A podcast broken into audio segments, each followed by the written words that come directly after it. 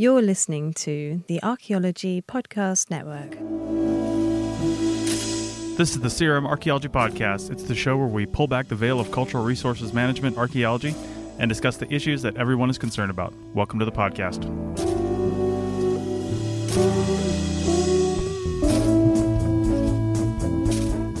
Hello and welcome to the CRM Archaeology Podcast, episode 136 for May 9th, 2018. I'm your host, Chris Webster. On today's episode, we talk about adulting and all those things you know you should be doing. Also, recordings from the 2018 SAAs. So, go look up your lawyer's phone number and grab a legal pad, because the CRM Archaeology Podcast starts right now.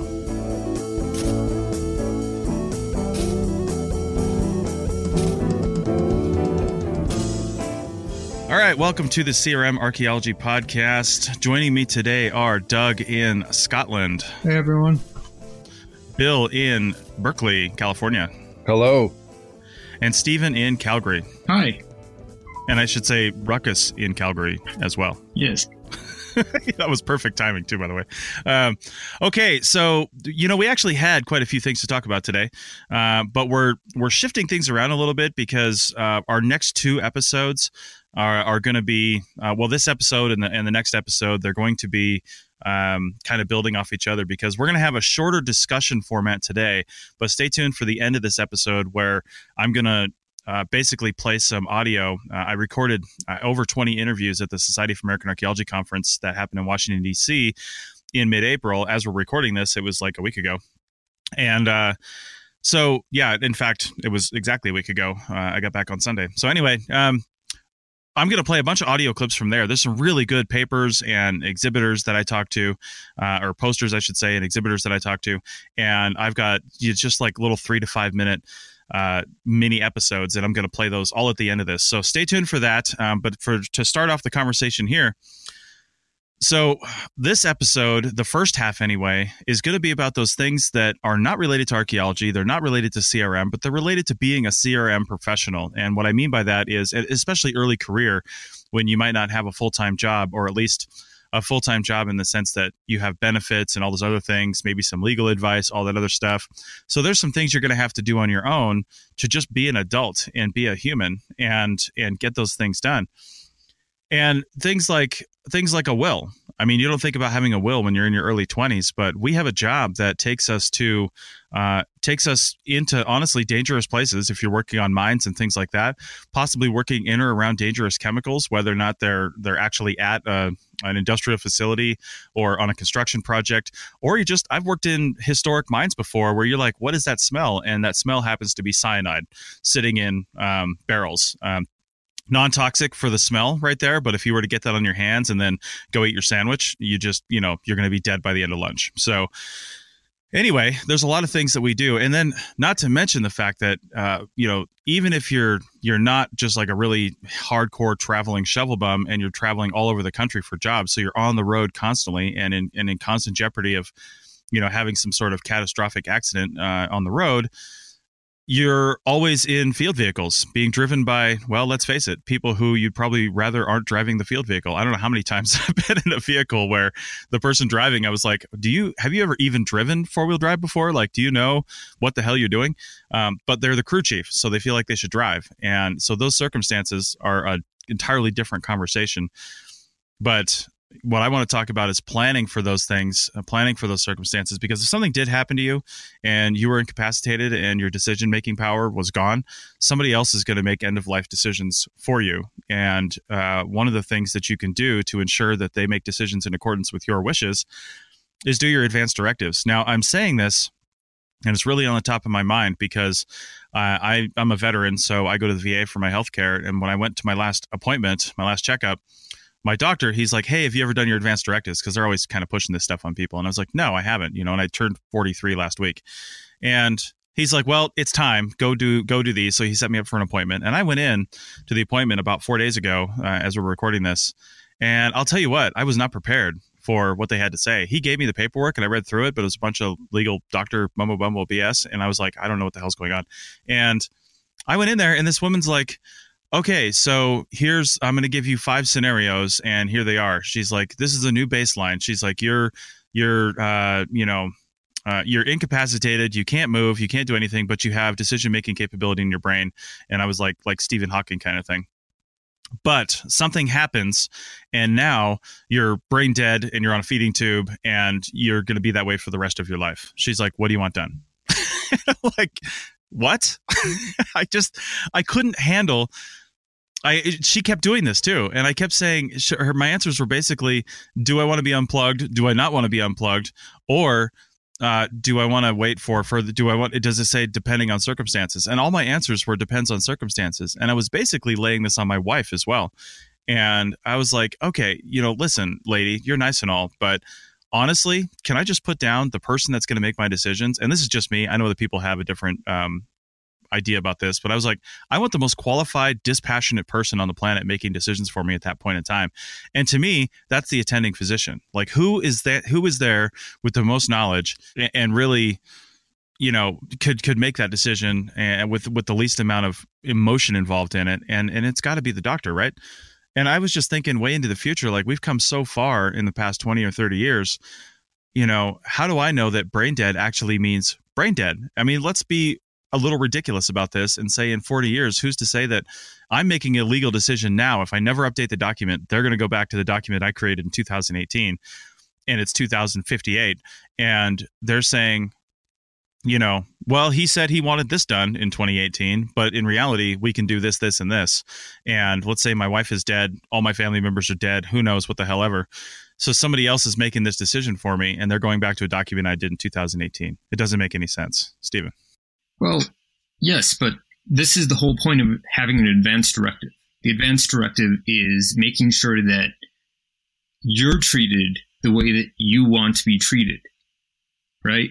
It's right. Like, so, are you brain dead? Did you want them to, keep you plugged in just to see if, things work out? It's actually part of the decision-making process of, how you're going to get treated if you can't actually communicate how you want to be treated. Right. As far as your idea that, it's like, well, they're going to be using like 40-year-old data. And it's like, well, not if you keep updating it as your opinions change. I mean, that's kind of the point, right? You don't like write an advance directive and then just walk away and be like, well, we're good. And also, the point is that, you review it every 10 years or whatever, like all good agreements that to bring it back to CRM a little bit, if you ever take like a agreement writing course, they stress that it has to have a sunset clause because situations change, right? Opinions change, right. The values that, we're using to base our agreements on, possibly have changed in 10 years, 5 years. And so, like that, there should be a review period where it's like, okay, well, it's been 10 years. Is this still, what I want to do? And as far as like, well, can I just make my cat do it? I mean, right. He's pretty dispassionate, he only really cares about naps and chicken. So Ruckus would literally reach up and flip the switch on you. Like, where's my chicken? Well, see, this was my problem, Stephen, and I asked her exactly that. I was like, she's like, well, you're young, so you should come in every 5 years and actually update these and make sure it's still in line with your wishes. And I said, okay, but let's look at worst case scenario here. I never come in. I forget I even did these. And then all of a sudden, somebody's coming back and going over an old document. That is the worst case scenario, because what they didn't have was I think what you had said, like a sunset clause on it. Like after 10 years, if I haven't come in to update it, I'd rather they just destroyed the document and there was no evidence of it whatsoever, because I'd rather somebody had to make decisions in the moment rather than going back to a document that might be inaccurate or out of date. Because like you said, brain dead, that was my whole point. Brain dead now is different than we had a concept of brain dead 50 years ago when we didn't really know what was going on. We thought people were brain dead 50 years ago when they actually weren't, right? And I know we have much better technology now, but what are we going to have in 10, 20, 30, 40 years? And can you still do something with that? You know, are you actually brain dead, or can we actually access you in another way? Yeah, but the other thing is that you have to do all this in the United States' healthcare system, right? Which is like a gigantic leech that will drink money, right? So if you did set those up and you were saying, well, I'd like to be kept, you know, on life support for X amount of years until you guys can discover the cure for what's going on, or maybe you know, my brain dead actually doesn't mean brain dead in 2050, right? That means that you have to live in the United States medical system for 30 something years, right? Until 2053. Yeah. Well, in that amount of time, you could have crippled your wife. You could have crippled generations of kids. You could have, you know, eliminated any possibility of anyone in your family having a middle-class life just because you tried to stay alive in our medical system. So really, in the United States, it's kind of more of a, you know, do you want to do that to your family? Do you want them to live in, you know, crippling debt forever while they try to work on a cure to fix your whatever caused you to be brain dead? So that's also a real aspect. And the other aspect is you can't just dump it on your spouse, because the point of this is to, in some ways, map out, you know, what your personal thought processes are on this, so that they're not like, oh crap, Chris is in a coma, what do I do? And they, you know, they guess and they second guess themselves about, you know, what it is you'd actually want. When, you know, if you had it laid out, they'd be like, well, you know, this isn't like an easy decision any way across the board, but at least I know what Chris would have wanted. So, right. Chris, did you talk to your wife about this? What does she want?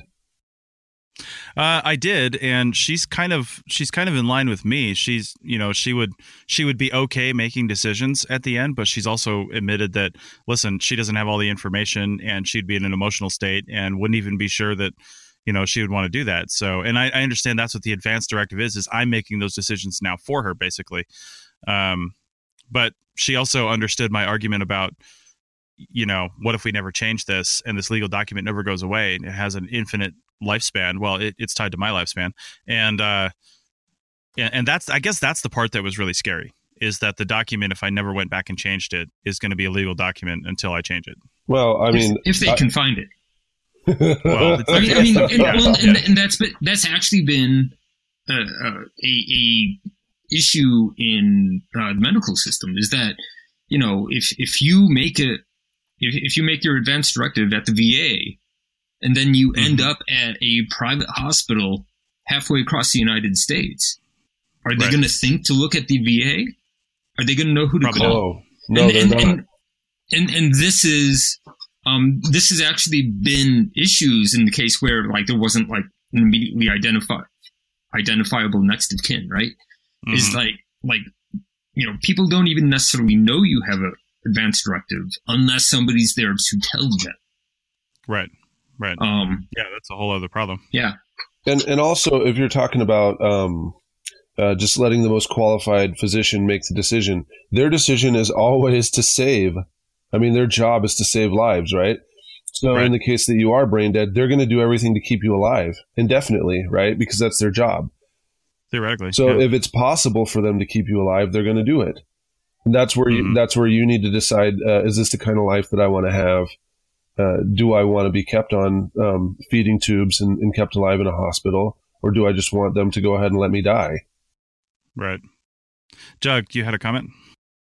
Yeah, a couple things to follow up on is one, it has more to do with legal issues. So your directive is not necessarily, it's there for basically family members, and if they know about it, it's very helpful for the legal. So if you said that you'd actually like to, you know, be taken off life support, it actually helps the people who are there as your survivor. So it's not necessarily for you per se, as it really will help out your family a lot with the process. And the second part is, like, if you're thinking about 10 years being like the medical, you know, like, oh, what will I have in 10 years? You're pretty good for about 10 years. Just assume if you haven't heard about this technology or medical breakthrough now, it won't be available to you in 10 years. Right. It'll just be coming. I mean, the process of going through, even from clinical trials, tests, you know, basically everything you hear in the news is usually like a breakthrough in like the very first stage of a clinical trial or something like that. And to even get commercial, to even have it something available to you, you'll be lucky if you have it in the next 10 years. So you can pretty much make a decision knowing that, you know, you should be updating it every 10 years.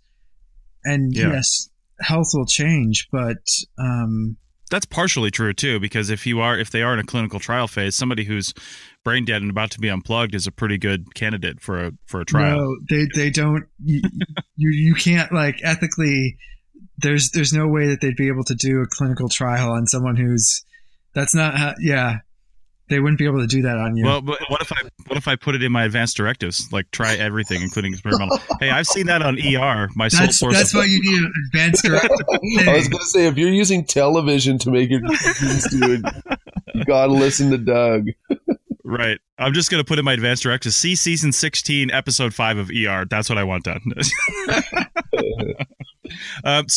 Okay. I don't want to beat the head on this one. Let's just, what are some other things that you guys can think of? Well, first off, let me tie up advance directives a little bit, because, and wills actually, because we all think, well, this is never going to happen to me, but I know personally 3 people that have died that were CRM archaeologists under the age of 40. And I know one other person that was severely injured on the job. It was actually a lightning strike. And she was lucky to come out of it, but now she's got severe disabilities because of it. She's still working as an archaeologist now, but she's got severe disabilities because of it. And it could have gone the direction of, you know, she needed to have this stuff in place, and she was in her 20s when that happened. So we know people, we've all probably know people or have heard of people that this has happened to. And what are the chances they had some kind of paperwork in place? You know what I mean? So probably not very good, because we're not taught to do that. And if we're not have a full-time job, we don't get that sort of HR training that says, hey, you should do this, when some HR departments come in and say you should do this, or they hire a company to help everybody do that. So what are some other things you guys can think of in the, I'm calling this episode adulting. So what other, can you guys, I mean, Bill, you're married, you've got kids, Stephen, you're married, you know, Doug, you're married, I'm married. What are some things that we would like to have thought about when we were in our early 20s that we should be doing, that we wish we'd have done then, to kind of, you know, I guess secure our future? Stephen, you've got your virtual hand up. Yeah, it's, actually more the a kind of an old man rant about the word adulting. So I'm totally gonna like sideline this episode right now. That at some point, being an adult became a bad thing. Right. Like oh, don't make me adult. And it's like for my generation, adulting is what you wanted, because adulting meant like, you know, like ice cream for breakfast. Right. It's like, screw you, I'm an adult, I can do whatever I want. and all of a sudden it turned into like, I don't want to have to do these things. And it's like, of course you do. That's your independence. That's, you know, you being an adult is the goal, because now no one's treating you like a kid. That's right. So I don't really have anything other to add to that. Yeah, what other adult things should... like field techs, or who are you aiming this at? Yeah, so one of the things that I remember I was made aware of is getting disability insurance, and it kind of happened after I first started doing CRM. Just the realization that I could get hurt, right? We all thought we were invincible, but then I realized that my company didn't have disability insurance, so I had health insurance, but the disability was supplemental. And then to try and make sure that that was maintained, you know, throughout my career, because it is much more likely that I'll get hurt. Well, and why don't you explain disability insurance, Bill, real quick, for those that don't know what that is? No, gosh, it's difficult for me to explain, because I don't actually know all the stuff in my insurance. I read it and it's just impossible to understand, right? So, overall, how's it different than health insurance? Yeah. So the disability insurance is a supplemental amount of money that you're, in my case, it was connected to my employer's health insurance, that will give me a certain amount of income for a longer period of time than just disability that comes from the government, right? So it depends on how much money you pay, but you can get up to a year, and it's not going to be 100% your wages. And the when I first started out, I remember it was just 50% of my wages. And so it would kick in after the government's disability was over. And I can't remember if my health insurance also was maintained throughout that, but I believe that my health insurance would be maintained and the disability. But there's a lot of options, and I've worked for several different companies, and it's never the same. But it was basically it's some of your income after you're disabled. Right. To extend your ability to pay your bills for longer. Okay. Well, on that note, we are going to take a break real fast, and then we're going to come back with a little bit of a shorter segment and then head right into the recordings from the SAA's 2018 edition. Back in a second.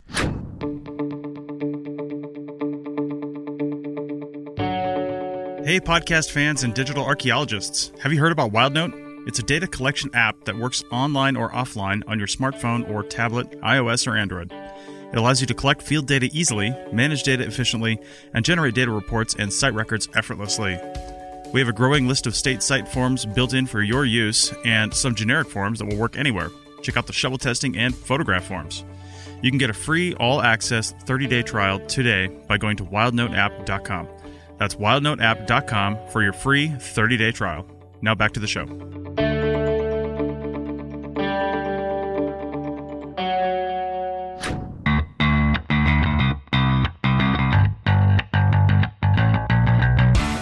Tired of the webinars and training offered by the big organizations not being free for members and not really covering what we need?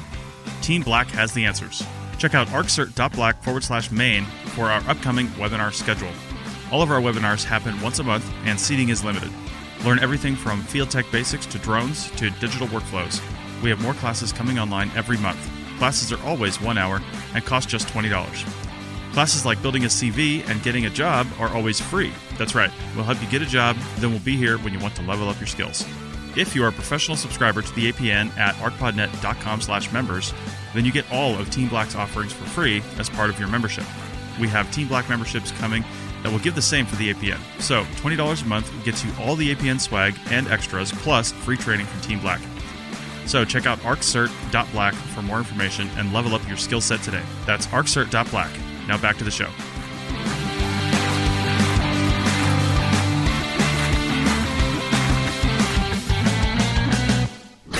Okay, we're back with CRM Arc episode 136, the adulting edition, and Stephen wanted me to call it that. No, I'm just kidding. So right at the end of the last segment, we were talking about disability insurance, and Bill, you brought that up. I'm pretty sure I have to go back and look at my policy because we actually just only did this last fall, but my wife and I got separate life insurance policies because we haven't worked for a company in a really long time that actually did anything like that, so we just did it on our own. And I mean, it's not like a huge policy, but it's something, you know. If I died, I think my wife gets like $200,000 or something like that. I think we pay each like $70 a month or something like that for the policy, which really isn't terrible.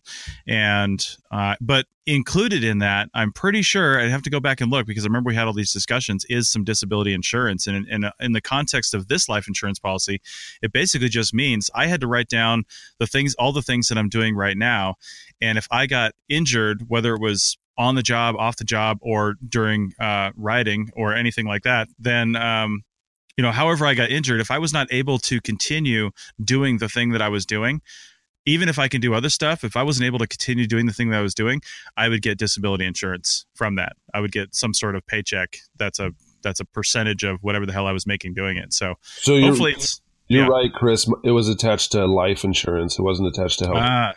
There you go. Yeah, that makes sense. So the type and amount of disability insurance you can get attached to your life insurance really varies depending on the life insurance company you go with. And I'll tell everybody right now, we're not selling for these guys. We don't have an affiliate relationship or anything. But Mass Mutual, if you can find, they did a really good, at least the person I know there at the local office, they did a really great. We had like 2 months worth of questions. We met probably 4 or 5 times because I was really like, I want to make sure I understand every single aspect of this before I start paying on it for the next 20 years, which I think is the length of time that I pay on this policy. Well, it'll change depending on how old you are. So it changes. How much you pay changes as you get older. That's the thing. This one doesn't. This one I'm going to pay this amount. Unless I want to change the amount that I'm getting, then it'll change. But this one's locked in for whatever the term was that I'm paying on. So that was kind of the benefit of doing this at my age is you know, it's not going to change for, I think it's the next 20 years. I'll pay $70 a month. Unless, like I said, the only thing they said that's unlikely though, because generally as you get older, you make more money. I was like, you don't know archaeologists, do you? But anyway, they said as you get older, you make more money and you have more assets and you have like kids and things like that, and you'll want more money back. So the 200 or 300 grand or whatever that my wife would get if I died might not be enough in 20 years. And of course that number is adjusted for inflation as well. It's not a set number. It's 200 now, but it's not 200 in 20 years. It's whatever the equivalent of 200 in 20 years is. So my point with all this is that life insurance is not as expensive as you think it is. And it's a bill that you probably should just have. It comes out of our checking account automatically. It just happens. We don't even think about it. You know, we honestly really couldn't afford it for all intents and purposes, but you kind of can't afford not to have it. Honestly, it's one of those things that's just like car insurance. We always get pissed off at car insurance, especially when your car's paid off, because you almost never use it. But that one time you actually do need to use it, you know, you're screwed. So. Yeah, and we used to have Mass Mutual when I was a grad student in Arizona, so yeah. They're pretty good. You're right. They'll listen to a lot of. They're not the cheapest, but they'll listen to your questions and they'll walk you through it. But right. We just recently switched because now we have new employers. New employment status. But I'll say that life insurance is, you know, paramount. Unfortunately, about 10 years ago, my father passed away, and his wife also passed away. And my wife and I decided to become guardians of my sister, who was 12 at the time. And now she's about to finish college. Nice. But my stepmom had a life insurance policy, and my dad had life insurance too. So, you know, it's sad to think about it, but I mean, there's money that's left over for your funeral and everything, and also to take care of many of the bills and to pay for all the legal stuff that goes along with that. And then in their case, they also had large enough policies that my sister was able to get money that she used to go to college and stuff. And she still has a lot of it left. And, you know, they didn't have any kind of, so going back to the directives, they had no directives. My wife and I had no idea what to do. We were living in Seattle and they were in Idaho. So, you know, my sister got taken by CPS because there was no one to take care of. They didn't say who to contact in an emergency. There was no plan for any of that stuff. And so, it was just a totally crazy situation. Some people came and they assumed guardianship of her that weren't even in our family. And then family members were asking, you know, what they could do. And the way the law was set up, the next closest next of kin was the one who was supposed to step forward and take care of everything, which was me, which that's great because my wife and I were in a position where we could actually do that. But what if I had been, you know, 18 years old? Or 16 years old, right? Legally, I'm the next person in line, and I'm supposed to go through all these legal documents to either accept or deny my ability. It was all over the place. The stuff that happens when you pass away without having a directive, I mean, it's stressful. It hurt us for months and months. We had to go before the court and prove who we were and do background checks and stuff like that to petition to take guardianship of my sister. And it took, you know, thousands of dollars of our own money. And then, I don't know, it was just a long, long story. But the fact that they did not have a will and they did not have any kind of directives put me in a tough spot that took my wife and I months and months to figure out at the time when my father's dead. So, yeah, I mean, if you don't have it, then you're kind of setting yourself up. And if you're young and you think, well, I don't have a spouse and I don't have a family, and you're not thinking about these kind of things, what are your parents going to do? You know, what are your aunts and grandparents going to do? And a lot of people's parents, you know, if they have a sufficient means, they actually have their life insurance set up so that if anything happens, it's portion of it's supposed to go to you. They might have, you know, stuff set up so in their house, if something happens and the proceeds of their house are to go to you. Well, if you die, then that can set up that whole, and it's sad to think about, but the battle between siblings who are trying to take your hard or trying to figure out how to allocate money. I mean, it's crazy what ends up happening when someone passes away if they think that money is involved. But, you know, that's the kind of stuff that can actually destroy your family if you don't say anything that was supposed to come to me, just give it to my sister and brother, or just let my mom take care of it, or my stepmom, who cares? You know, I'm dead anyway. Any of the proceeds, that solves that whole problem. And you don't have to worry about your family after you're dead fighting over money that's supposed to be allocated to you. Yeah, it can be bad. And you might think, well, I'm dead, what do I care? But if you care at all about your family members or your close ones, then you'll do something about it, you know.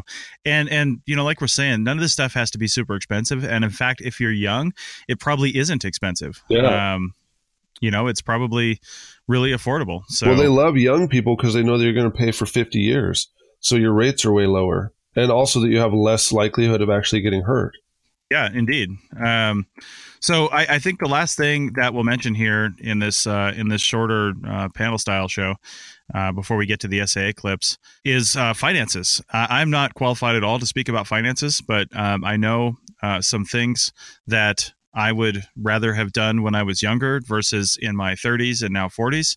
Are actually just putting away a little bit of money. And I don't mean just putting in a savings account, although if that's all you're doing, that's still better than nothing. But I mean just like micro amounts, especially if you're in your early 20s right now, then this can really add up. And one of the apps that we talk about on the Archaeotech podcast is called Stash. And I think it's called Stash Invest or something like that when you actually go try to find it on the App Store. But this thing has really low cost, almost nothing actually, which I'm not really sure. I think they're just counting on volume to make money, but because they do trades for you. But you can actually go in and do investments like microinvest. Like I can invest $1 right now into Tesla if I want, or you can invest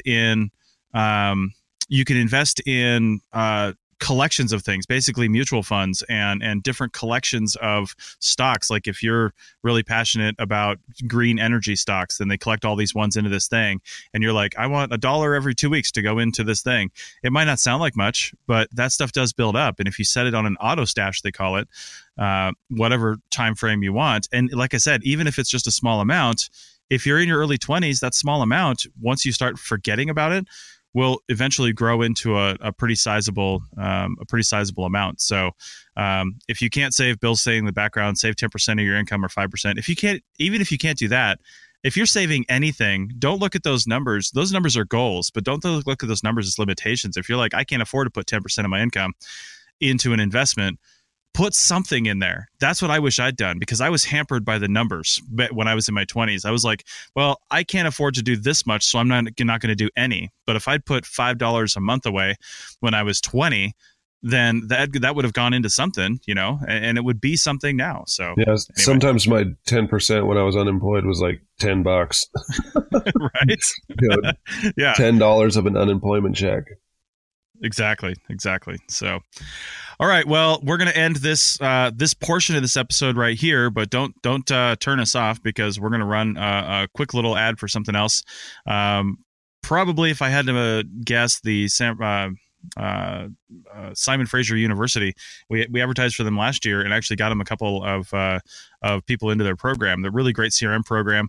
They've updated it even more, and it sounds like a really good program. I got to talk to one of the directors of it, John Welsh, and he's a really great guy.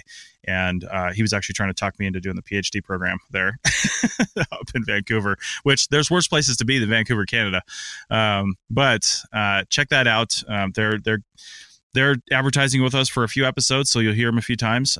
So like I said, check this out, but then stick around for the SAA 2018 recordings. And also, if you're doing anything as an adult, if you're doing anything that you think other people should be doing, or maybe you found something that's really good and affordable for field technicians, please put it in the comments. If you saw this on Facebook, comment there, you know, comment on the website, wherever you want to. So we want to hear what you're doing, and we want to hear what's working. And also we want to hear what's not working. Like if you got scammed by somebody and it's just like, wasn't what you thought it was, let's hear about that too. So, all right, we're going to take a short break, like I said, and we will be back with some recordings from the SAA's 2018. Thank you. Simon Fraser University in Vancouver, British Columbia has launched a professional online master's program built by and for cultural heritage management practitioners. The thesis-based MA or coursework-only graduate certificate both offer integrated study of HRM's ethical, legal, business, and research priorities.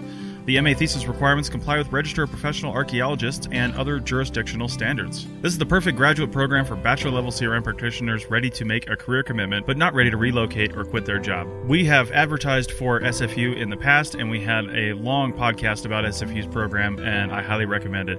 If you're looking to get a graduate degree in cultural resource management, this is the way to go. Apply today at www.sfu.ca/archaeology.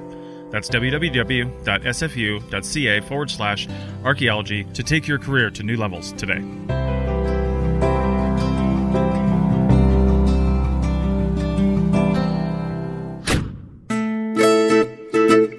This network is supported by our listeners. You can become a supporting member by going to arcpodnet.com/members and signing up. As a supporting member, you have access to high-quality downloads of each show and a discount at our online store, and access to show hosts on a members-only Slack team. For professional members, we'll have training shows and other special content offered throughout the year. Once again, go to arcpodnet.com/members to support the network and get some great extras and swag in the process. That's arcpodnet.com/members. This is Chris Webster with the Archaeology Podcast Network at the exhibit hall of the 2018 Society for American Archaeology Conference, and I'm with Stacy Chambliss from the SRI Foundation's Passport in Time. Stacy, how's it going? It's going well, thank you. All right, so tell me what Passport in Time is. What do you guys do? Passport in Time is actually the Forest Service volunteer program that does all the heritage projects. So it runs the gamut from excavation to restoration of old buildings. They do oral histories, surveys, metal detecting. They actually get out and dig up dinosaur bones. So it's just kind of any way that they can engage the public doing these kinds of projects on Forest Service land. So it's focused around volunteers and I assume education about archaeological practices and preservation things and stuff like that? Absolutely. Okay. And how is it funded? Did the Forest Service throw money at this, or does SRI? I mean, how does that work? It is fully funded through the Forest Service. Okay. So it is a public, one of their public outreach programs that the Forest Service, and it started in 1989. And so it's been around for almost 30 years now. Okay. And what I do know of SRI, like the CRM firm, it's largely Southwest and around in that area. Is Passport in Time in all the forests, U.S. forests around the country? It can be located in any forest, and we also partner with BLM, and we've had a state forest actually at one point, but it's in any forest, so pretty much any state. There's mainly in the West just because there's a lot more public land out there. So. Yeah, I live in Reno, so it's pretty much an entire public land state. There you go. So how do people find out more about this and possibly get on a project? If you go to our website, it's passportintime.com. All current projects are listed there with their the description and any qualifications that you need, the facilities that are available, and there is an online application right there. You put that in, you go into the pool of applicants, that goes to the project leader, and then they make their selections. Okay, sounds good. Thanks a lot. You're very welcome. This is Chris Webster with the Archaeology Podcast Network of the Society for American Archaeology 2018 annual meeting, and I'm here in the exhibit hall with Rob Witcher from the journal Antiquity. Rob, why don't you tell us about the journal? Well, Antiquity is an international journal based in Durham in the north of England, and we cover all aspects of archaeological research, theory, method, new discoveries, science, all periods and all regions. We're here in Washington to meet our authors, to listen to papers, and try and attract new contributors, find new subscribers and readers. And how often does the journal publish? So Antiquity publishes 6 times a year.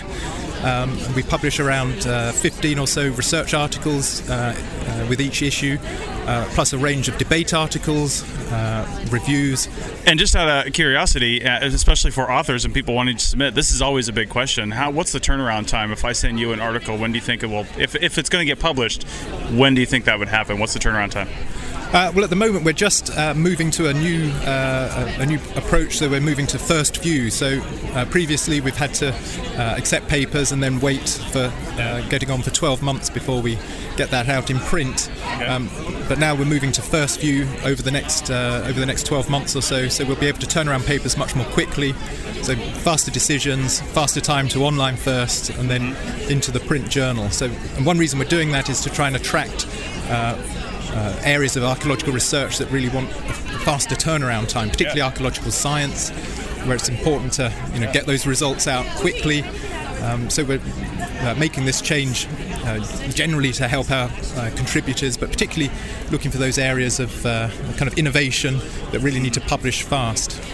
Okay, and I notice on your sign here, it says read the journal at cambridge.org/AQY. Is that behind a paywall, or can you read some of the journal without doing that? So Antiquity is a subscriber-based journal. So we have no society behind us. We're just entirely funded by subscriptions.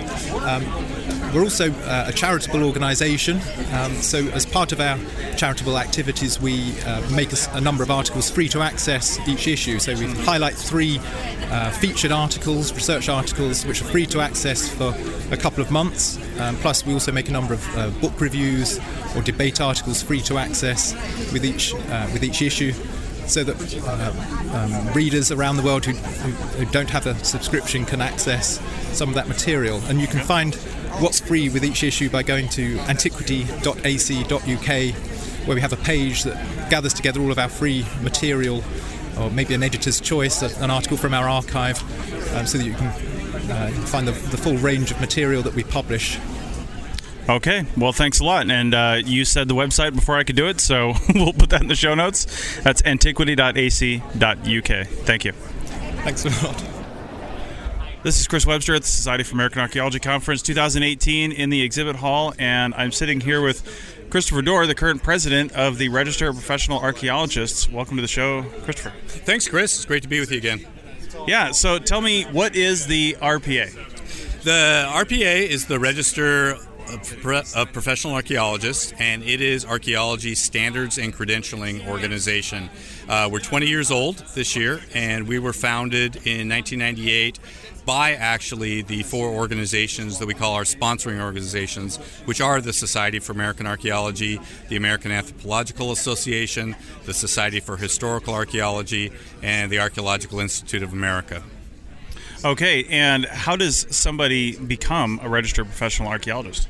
The process is actually fairly easy, and it is all online. So you can go to our website at rpanet.org and go to the page about becoming a registrant and do the process online. So there are ancillary documents that are required, and you can just scan those as PDFs and upload them with your application.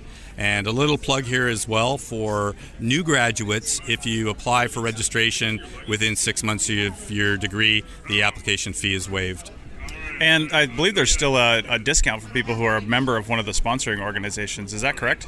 That is correct. Annual dues are heavily discounted if you belong to one of those four sponsoring organizations. So, for example, this year our undiscounted dues are $125, and if you're a member of the sponsoring organizations, they're $45. So those will go up slightly next year, but there's still a huge discount. Yeah, I didn't even know they were that high because I've never paid that price. Yeah, me neither. All right, well, thanks a lot, Chris. You're welcome, Chris. Thank you. All right, this is Chris Webster with the Archaeology Podcast Network at the Society for American Archaeology meetings in Washington, D.C., 2018, and I'm in the exhibit hall at the Lamar Institute booth, and I'm talking with Dan Elliott. Dan, what is the Lamar Institute? Lamar Institute is a nonprofit organization, been around since 1982. We do archaeology and public outreach and history research and public education. And we try to do things that aren't getting done by the universities or by the private archaeology companies, looking for opportunities to save archaeological sites and do research in areas that's been neglected. Okay, and I know I became aware of you when I was at the University of Georgia, of course. But where do you guys work? Like, where do you do projects? Is it just in Georgia, or do you branch out farther than that? Well, we're based in Savannah, Georgia, but we've worked as far out as Saipan and the Bahamas, and we mostly work in the southeastern U.S., Georgia, South Carolina. But we've worked everywhere, and we have trial will travel. We will work. We're currently applying for a project in Long Island, New York, to document British Revolutionary War forts and battlefields. So nobody had ever studied those very much, so that's a neglected resource. And Long Island is developing and has developed, so it's a threatened resource. We like to protect threatened things. Okay, and what about your workforce? Do you find local volunteers? Do you bring archaeologists up with you? How do you do that? Well, we work mostly with grant funds, so we write in salaries for ourselves on the projects that we get, and crew members. We also do use volunteers, particularly on our battlefield archaeology projects, where we use a lot of metal detecting. We've been pretty on the vanguard of incorporating private collectors and metal detector people to get them to see the light and come over to real archaeological thinking and scientific pursuit. Awesome. So where can people go to find out more about what the Lamar Institute is doing and maybe help volunteer and work with you guys? Well, our website is thelamarinstitute.org. Lamar Institute, if you Google that, you'll probably find us. And we have about 200 archaeological reports that are available for free that can be downloaded at our website that give you a good idea of what we do. And if you contact me, if we have projects coming up and you want to volunteer, I'll try to hook you up. All right. Well, thanks a lot, Dan. Well, thank you. This is Chris Webster at the Society for American Archaeology meeting in Washington, D.C., and I'm not in the poster room because I missed it yesterday, but I'm with P.T. Ashlock, who had a poster, and since I don't have it, just tell us roughly what the title was, unless you can read it off your phone there. I'll give you the title. Essentially, the poster was a focus on 3D technologies, virtual reality, augmented reality, immersive media, 3D scanning, and how we integrate that into public archaeology. So. All on a two-dimensional poster. All on a two-dimensional poster. We did have a picture of some of our 3D work there, along with some VR headsets for just for the fun of it. But when do you think we're going to have a VR poster room? That's my question. Where you just walk through and you put on the... I would love to see immersive technologies and posters. I would love to see digital posters where people are able to come and interact, just like you can at some of the museums, with touch screens and those types of things, because then it allows the user to intake this data and delve as deeply as they want to into it. I mean, we're kind of going off topic here, but a lot of high-end like Android devices, and then from the iPhone 8 up to the 10, they have augmented reality capabilities. So building an application in through the SAA that people can put stuff on their posters and then it interacts and comes out, that would be amazing. QR codes, being able to link to that immersive media, it's going to bring the next generation to a connection with archaeology. Everybody's so tactile. Everybody is so involved in their devices. And these platforms, both Android and Apple, have the ability to do so. And the weakness that we see in this, which is something that we brought up, was that there are not a lot of archaeologically based apps that capture VR and AR. We're getting there, but we need to see that grow. So that's something that could be improved upon. Okay, digital poster symposium.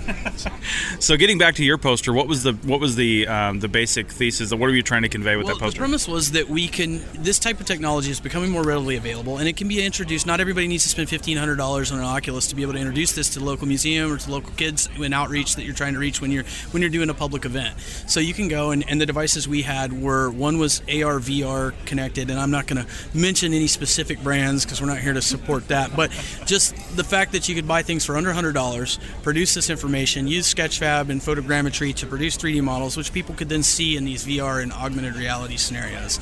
And to get that information of your local artifacts, your local sites, into an immersive state where people could interact with it and take the site back to the people, if you will, without them having to visit every time. Okay, and you don't need you need some technical knowledge, but you don't need a ton of technical knowledge really to do this. Absolutely. I mean, if you've got a smartphone, and with app development, like I said, we do need to see more of that. But to just interact with it, as long you put the device in the headset, turn it on, link it up, and you're pretty much good to go. All right, so hey, if people have more questions for you, is there anywhere they can reach you online? Or the Lamar Institute, they can send questions there. They can also reach me at ancientarchaeology@gmail.com 24/7, so feel free to send me an email, and I'll do my best to answer your questions. So.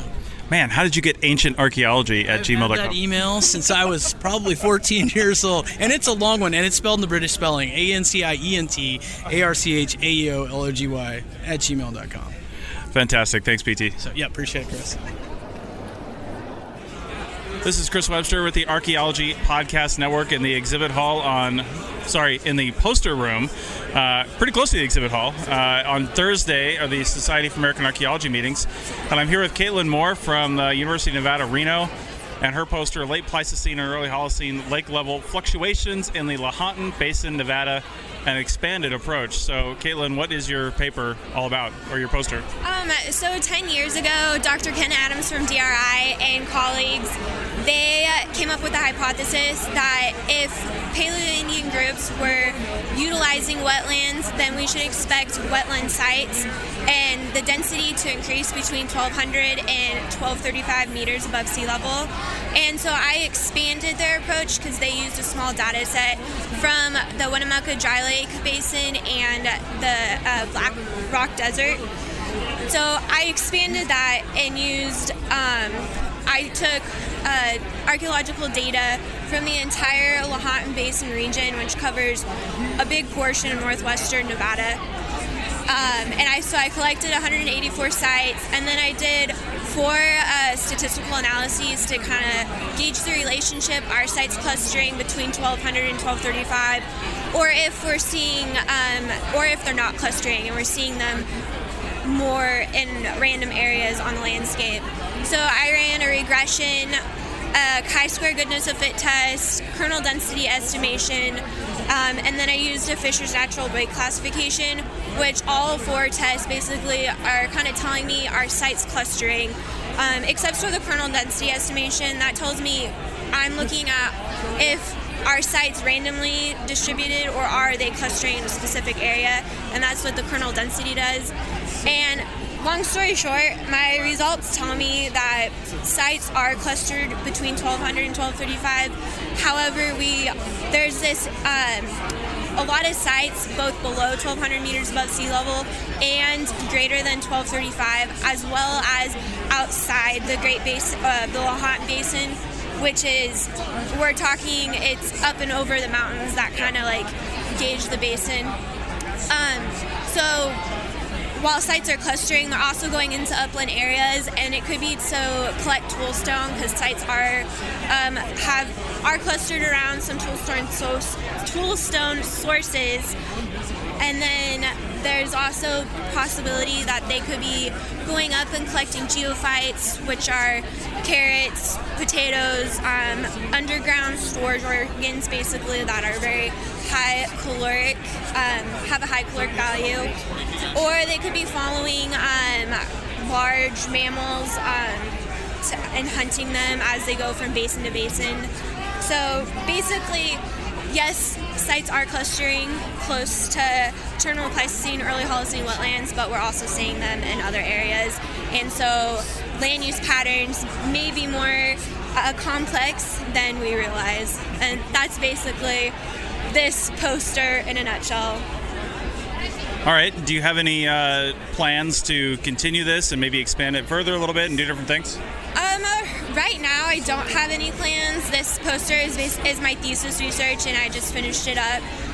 I think it would be really awesome to reconstruct lake levels in other basins, especially in the northwest portion of the Great Basin, where lake levels are, they fluctuate independently from each other, but there's a lot of connection between the different basins, and some researchers hypothesize that groups traveled north and south between these basins. So it would be interesting to reconstruct lake levels in different areas and then gauge the relationship between site density and those lake levels and see if we are seeing a similar pattern or not. All right. Thanks a lot. Thank you. That's it for another episode of the CRM Archaeology Podcast. Links to some of the items mentioned on the show are in the show notes for this podcast, which can be found at www.arcpodnet.com/CRM Arc Podcast. Please comment and share anywhere you see the show. If you'd like us to answer a question on a future episode, email us. Use the contact form on the website or just email chris@archaeologypodcastnetwork.com. Support the show and the network at arcpodnet.com/members. Get some swag and extra content while you're there. Send us show suggestions and interview suggestions. We want this to be a resource for field technicians everywhere, and we want to know what you want to know about. Thanks to everyone for joining me this week. Thanks also to the listeners for tuning in, and we'll see you in the field. Goodbye. Adios. Bye. God, the count started 100 with Doug. This might take a while. This might take a while. Yeah, we'll just see. I don't know if Scottish numbers are different than like regular numbers. Maybe it won't take a while. Goodbye. So at 88, is the Scottish one. Okay. That's the Scottish one. Yeah. If you ever notice, I always just go bye-bye, and then I mute mine right away because I'm laughing. Like I'm laughing every week, man. It's the best part of every week recording this.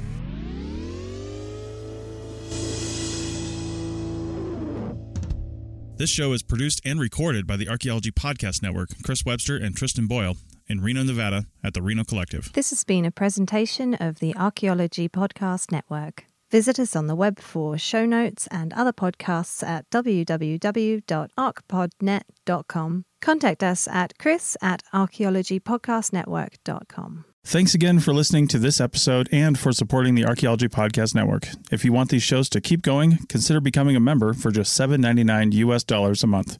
That's cheaper than a venti quad eggnog latte. Go to arcpodnet.com/members for more info.